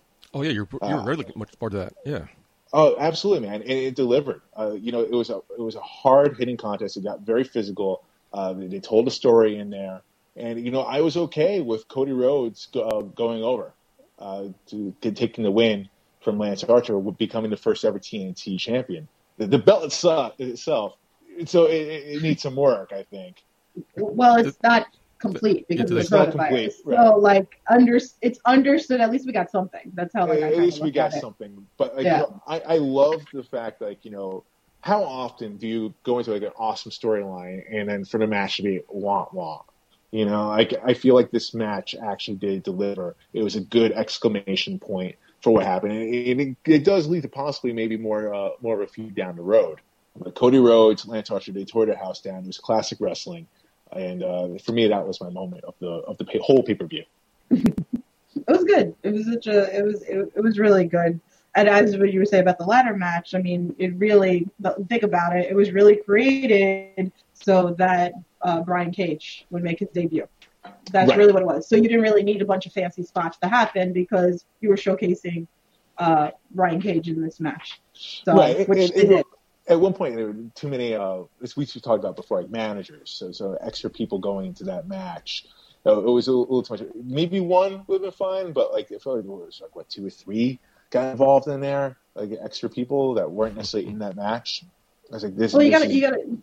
You got to showcase some of the other guys too, right? So you got you don't have to. have to throw. Well, you're going to want to make the fans happy as well, right? You want to throw in some that you, you like, like Darby. Well, I agree with that, you know, but at the same time too, you do have a big roster and you can't fit everybody into the roster. But the only thing that like I didn't like about the whole like the the Cody and well, Art, well, it's really more of the belt. Uh, no, with uh, Brian Cage, excuse me, is that I wish that this wasn't leaked right out after that Brian Cage was cashing in the chip. You know, already. I feel like that should have waited to Dynamite. I feel like we would have got a bigger pop, like Taz coming out saying, yeah, you know, talking crap to Jon Moxley. I felt like it would have met, meant more if it was done on Dynamite. By the way, speaking of Taz with Brian Cage, I dig that combination. Taz is yeah, a great talker. Uh, I, I never even thought of him possibly being a manager, but man, I mean, that that's a good role for him, especially with someone like Brian Cage. That that just makes sense. Yeah. You wouldn't know unless you get it, and that's what I was like you've been saying like earlier that you, you wouldn't know until you get it, and then you see it, you're like oh, and that's like well, that's what know, I feel about just, this pairing. I, yeah, with with Taz, right? With what we said before, Taz, I would never imagine him in that role right away, but it, it does make sense for him. I mean, he's he's got that edge to him. He's a he's a great talker. You know, he's got a lot of experience in the ring. He can back it up. It does. It's believable that he would be a great manager for a young talent such as Brian Cage. Yeah. So it sounds like overall it was a great pay-per-view. It was good. I mean, there, there was there were some moments in there. I mean, was it perfect? No. But for what Nothing's it was, it, it, yeah. it, it was a good pay-per-view. It was a good show. Uh, Tiffany, I, I'm I'm curious to hear your thoughts about this. What, what did you think about the Stadium Stampede match? Oh, my God. I had so much fun with it. again, like I said, I really, I really, when I when I went into A E W, right, I really did have an open mind. I wasn't going to sit there and bash it, but I was like, I have to treat A E W very differently because it was the alternative, right? It was supposed to be something completely different. So my mind frame for anything in A E W is open mind. So at the same time, with us going through all this crap right now with the covid nineteen and everything, right, we need some humor going on. So I'm, like I said, I was very bent that I didn't get blood and guts. So we didn't get to see this. We were we were deprived of blood and guts. So I was very entertained. You can't take everything so serious. So you had some fun spots. I know a lot of people tore it. They did not like it. I enjoyed the hell out of it. I sat in my apartment, died laughing at some of the spots that was going on. The Matt Hardy in the in the uh, in the pool with with freaking L A X. If you want I'm to not go, gonna like, lie. I really, I really enjoyed that spot. I, I really enjoyed Matt Hardy in that because it makes sense. It just makes sense with it with yeah. his character. Uh, for me, so long as it makes sense, then it's good. Uh, I, my gripe with it, I, I think, is just um, I thought it was cool. There were a lot of cool moments in that match. You know, it was unique because it's it's in an empty stadium, not necessarily an empty arena, but an empty stadium. Yeah. And there's, so there's a lot you can do with it. Maybe a little too much you can do with it, but there was a lot you can do with it. And this is a fight. This has been escalating for a while now between. Uh, between these two teams here, between Inner Circle and, and Elite. But like, I don't know what it is. Hey, Tiffany, you're going to hate me for this. Um, the Young Bucks, I, there's there's some spots they did in there I was just shaking my head at. I, I was like, this is this, you, this is not needed. If you say if you say locomotion you didn't like from Matt Jackson, I'm going to super kick you the next time I see you in person because that is like my favorite spot by like Matt Jackson. I mark out every single time and that he went uh, to the touchdown and then he got up and then he started dancing and then Rick Knox gave him the yellow penalty. It, it, it just, you know, it, it, it's I, it, I just don't believe it. I, I don't believe that's that, that's something. You, like we were, it was obvious cutaways. It was just. With Matt Hardy, with Matt Hardy, the character made sense. With this, this is like this. This, this is hokey. Like the, the no. Young Bucks, they're they're they're so talented. They're so athletic. I'll give them that. But they do these things that are just unnecessary, just to show off their athleticism. It's like you don't need to do that. So that it, it, I feel like that took away from the match for me. A couple of spots the Young Bucks did specifically. Ah, I love them. It doesn't matter. I mean, we can go back to All Out. I mean, I, I can sit, I can talk A E W all the time with their match with the Lucha Brothers and everything, and that was like insane. And like, I was there, and I was like freaking out for like Matt and Nick. Um, so they're one of they're they're like one of my favorite tag teams. So I kind of can't really say anything bad. And like I said, I always go in with an open mind, and then that way you don't get disappointed. But again, like I said, I think for the whole point of it, it was supposed to be fun, and we would have probably gotten something a lot better and different if we had blood and guts. It would have been completely different. So no, this you got to work with what you got. This was supposed to be a fight. I felt like for the most part we did get a fight, um, you know, especially at the end. Uh, but again, you know, for, for what it was, I mean, it's just my taste. There are a couple of things for a fight that it didn't necessarily need in there. Well, that didn't necessarily make sense. With Matt well, Hardy, it, it does make sense with his character. You know, it, it makes sense when that goes down. If you, if you don't watch, like, B T E, then, like, some things you're not going to pick up on as well. So, like, like I always tell people, like, you have to put two and two together because a lot of things are done on B T E as well. So the whole Hangman Page in the bar as well comes from B T E. So if you don't watch B T E, you're not going to understand um, that. So I feel like it's very crucial that if you're going to watch A E W, you have to watch B T E as well to catch on to some of the jokes. I mean, I went back. I wasn't watching B T E from, like, the beginning. I went back and binged it. I mean, I run an A E W podcast, right? So it's like I had to go back, and I had to understand everything. So I feel like a lot of those little pieces, even in the stadium, played part from but, B T E. You know, even like Adam Page makes sense because, you know, he's kind of like a loner in this situation. He obviously drinks, you know, so that made sense. And he had Jack Hager meeting him up there, and they had their, they had their brawl there in the bar. It made sense to me.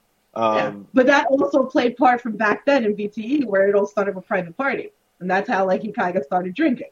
So it all it all comes together. That's why I'm waiting for the feud with Private Party and Kenny Omega and um, Hangman Page. So I see the storyline building slowly. We so. shall see. To be continued. Yes, I Rick- can keep talking about it. Buddy, are you sold on this? Ready to get some go home thoughts? Yeah, man, I had fun. Tiffany, you got fun? Oh, yeah. Tons of fun. All right. Golem thoughts. Floor is yours. Mark? Well, I just want to say this. Uh, you know, obviously, this country has been going through a lot with the pandemic and then also with what's been going on with the police force. Uh, George Floyd, I am so glad that finally there's going to be some justice here, as the officer has been arrested uh, as of the as of the recording of today, which is Friday. Yep. So, uh, you know, I'm, I'm happy about that. But, you know, a lot more needs to be done because this is getting ridiculous. The fact that this is happening during a pandemic, uh, you know, where's empathy here? Where's togetherness? So we're we're on this. We're all supposed to be in this together, and yet we have this this brutality, this this racism uh, that's going on here, and it's so ugly, man. And it, it breaks my heart. And so I hopefully, you know, this is something that's been recognized, obviously, statewide, worldwide, and uh, hopefully things can get better from here. Yeah, that's just crazy. I'm watching now on the news all the riots now breaking out everywhere, including in front of the White, uh, in front of the White House. It's a crazy time we live in. Crazy time we live in. Uh, it, it's it's twenty twenty this year. Can't, yeah. I mean, I I want to say it can't get any worse, but every week it seems like it's yeah, getting worse. That, yeah. uh, you know, I, I just hope for some sort of light at the end of this tunnel. And, you know, we, they say everything happens for a reason, and, and hopefully this is the thing that will finally change the culture of what's going on. Uh, Tiffany, follow that. Uh, I think go home thoughts for you. Like, you want me to touch on what you guys were talking about, or no, whatever you want. I think go home thoughts. Oh, I, I don't know. Like, well, you were you guys you guys were going to talk about a little bit of the the Hannon thing, right?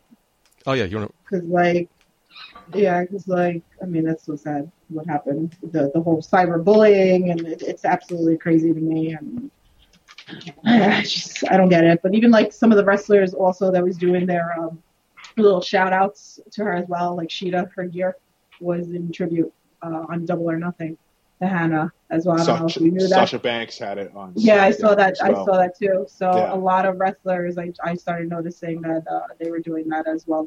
Little shout outs to that. So sad, man. We all, you know, twenty-two years old, way too young, man. Yeah, way too young. Uh, it, it, it's so sad. It, it just the wrestling, wrestling fandom. It, it's it's an interesting one, you know, because they can be so great. Yeah. But at times it could be so toxic as well. It, it, it just, meanwhile, you have these performers, people are going out there week after week after week, uh, tearing up their body, taking time off their lives, and sacrificing even having a family, friends, having a life, to for the entertainment of the fans. And then this happens. It it, it shouldn't be. You know, along with what I was saying before. I mean, the culture, the whole culture of the world, it, it needs to change because it's been so ugly. One of the greatest inventions of the last twenty years is social media. One of the worst inventions is social media. It's, right. if, it, if it's used, yeah, you're right. It's used the right way. It's fantastic, bringing people together, sharing love and positivity. But you have these trolls who use it such a negative, vile, vicious, hateful thing. And I'm, sometimes I'll read comments on people's posts. I'm like, okay. And then some people are like, "This sucks. This is stupid. Why'd you post this? Well, that's a stupid comment. Why'd you post that comment? If you have nothing, right. if you have nothing nice to say, why say anything at all?" And to the point of that she had to kill herself. That's just ridiculous. So uh, going through yeah. with her, Mark, what you talked about, you know, why can't we just get along? You know, why? What? What's all this hate and negativity in the world? It's something that, uh, unfortunately, not going to go away anytime soon. It, it is sad, the fact that you're right. It's not going to go away anytime soon. I, I just don't understand uh, the philosophy of going in there uh, purposely to ruin someone's day. Like, what? What, yeah. what does one get out of that? Like, how, how does that make you feel better? It, it doesn't. It just feels more hate, and he's going to do more and more and more. And then, I don't know, man. It, it just uh, it's it's a bummer. I hate to go out on such a bad note, but you know, things definitely need to change in this world. And uh, South Park, you know, kills everything they do, and they did a great episode about cyberbullying. Uh, Stan's dad cyberbullied this like Swedish Olympian athlete, like a hero, to the point it was so bad she had to kill herself. And you just see Randy felt like such an asshole, such a dick, because like, oh my god, I can't believe what I it's just supposed to be fun and games, but he didn't think about the repercussions of what his actions were. And of course South Park did their little spin on it, but because these are yeah, real uh, people yeah. like they, yeah you see them do their thing in the ring, they look like superstars, they look like they're invincible, but at the end of the day we're all people. Yep. You know, we're all people with feelings and, and we are our own problems, and you don't necessarily know what's going on, like, you know, if there's if there's mental health problems or problems at home. And, you know, you just come back and you, you want to have an escape online, and you, just, you see just, just nothing but negativity. Yeah. Uh, it's it's sad. This is following almost the years of the day when Ashley Massaro passed away. It's uh, right. really a sad time. Well, uh, let's end it there, Tiffany. Sorry to end up on such yeah. a bummer. Uh... to, to me, giggles. To better. Giggles. Yeah, giggles. make, make us laugh. Make us laugh. Where's the glitter? Make us laugh, giggles. Where's we, the glitter? Yeah, where's the glitter? I'm telling you, the next show, I'm coming with a big thing of glitter, and I'm just going to throw it at people. That's it. I told you. Glitter bombs. That's what yeah. I need about, a glitter man. Bomb right now. How about yeah. that? I need a Jaeger bomb. And my shot. Tiffany, thanks for joining hey, us. Here's, here's a good note. Hey, you know, like, too good. Take this L, right? Right. Here we go. Yeah. There you go. Tiffany, thanks for joining us. Hope you had fun. Where can, where can so people much. find you on social media? Uh, so you guys can follow me at Loves to Dream eighty-two. L U V S the number two Dream eighty-two. So, and then also on at No Holds Barred Network and the at All Elite Pod. Those, yeah, too many Twitter accounts, but hey, I'm busy, right? I got a lot of things going on, so but yeah, so that's where you'll find me. Positive comments only, please. Love. Yes, right. Yes. We got to do better around here, so only positive. So clean I up your go. act, or you'll get blocked. Oh, yeah. no, I'll block no you like Matumbo. Seriously, let's let's do better. Let's just enjoy wrestling. That's really all. That's what we're all here for. So. Enjoy wrestling, enjoy life. I mean, yeah, shit. Life is short. Yeah. Life if, is short. If this is teaching you anything right now, life is indeed short. But Tiffany, thank you so much for coming on to our show. Uh, I hope you had fun. I enjoyed myself here with you talking about A E W. Someone has to talk A E W with me. Putty won't. Listen, so. We're gonna get you on the A E W train, okay? Like I'm starting. With, I'm starting like to work my, with Impact. Let's, let's baby steps. It's gonna be my mission now to get you on the A E W train. Tiffany, don't don't tell Putty, but I, the only reason I watched Impact was to hopefully that he would watch A E W. It's still not working. I don't know what to do with this guy. I can't. can't like just oh, Putty, you're still on. Tiffany, Hi. Tiffany, don't tell Mark, but uh, he didn't order the pay-per-view. He watched clips online, so dick. Making sure. Oh, make... you know, I'm gonna smack you both. Tiffany, thank you again. Follow you on social media. Listen to her podcast. Mark, thank thanks for being here. I guess you're such a dick. Well, Putty's not gonna sell it, so I'll just sell it for you. Uh, if you want to find me, you can go to your favorite actor dot com. All my social media sites are on there.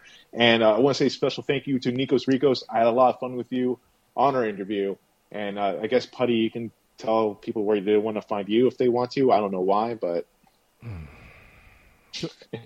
you're fired. You can't fire me. I can. No, you can't. I brought you into the show. I can take you out of it. I've no, been your host I, I... at Michael J. Putty. Until next week, without Mark Schwan, Putty out. Ladies and gentlemen, at this time, I need to announce it's last call at the bar. Oh.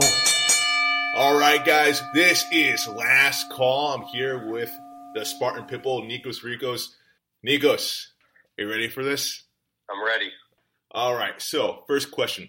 Who, in your opinion, is the most underappreciated wrestler in history? Christian. Ooh, all right. Yeah. Agreed in there. What are you currently watching? Um, so I'm in a time machine at the moment. I just finished watching Lost. I did watch it, it was on the air. I never finished it. Vicky and I rewatched from episode one, and it was even better than I remember when I first watched it. All right. So what is your favorite pay-per-view? That's going to be the answer everybody probably gives you. It's, it is WrestleMania. What is your favorite team? The New York Mets. All right. Um, what's the best advice you ever received? Um, so it sounds really generic, and I've heard this at multiple seminars, you know, podcasts as well. I've been told it to my face after working with certain guys that were in W W E after wrestling with them. Being yourself mm. and having that play a huge part into your wrestling character, so, that, so everything comes natural. Like being who you are, but just turning it up to a higher level, and that to me has helped me uh, immensely, I would think. No, absolutely. I mean, I, I think... you know, life in general, life advice in general, or wrestling advice, it could be used for either or right there, you know? Absolutely. And uh, being yourself is great advice to give to, you know, just everyday person, and especially in wrestling. Absolutely. What is your favorite wrestling theme song? Oh, boy. Um, so the first thing that comes to mind is Goldberg's original theme, because Goldberg growing up was my hero, my favorite wrestler of all time. All right. Um, I really feel like saying Jericho's theme, though, over the years, but I got to go back to the one in childhood, from my childhood, that captivated me every time I heard it, so I'm going to have to go with Goldberg's theme. Who would you most likely get starstruck by if you met them? I think I know the answer, but I want to be sure. Taylor Swift. I knew it. I knew it. I, I, I think we know it. Uh, Taylor Swift, and I would put up there as number one Taylor Swift, number two Goldberg. Taylor's up there because there's also a love for her on many different levels. I don't care. I'll say it. And then um, Goldberg is like right there. Yeah, I, I'm a Swiftie myself. I, I think I would uh, I would try to keep it cool, but I might have a mini mark-out moment. I might. You know, I would not keep it cool. I would be proud to not, and I would be proud to not keep it cool. And I would, try, I would try to ask for her hand in marriage right then and there. So. Oh, Vicky might have to face her in her match. Yeah, I don't care. That's fine. What is your hidden talent? Whoa.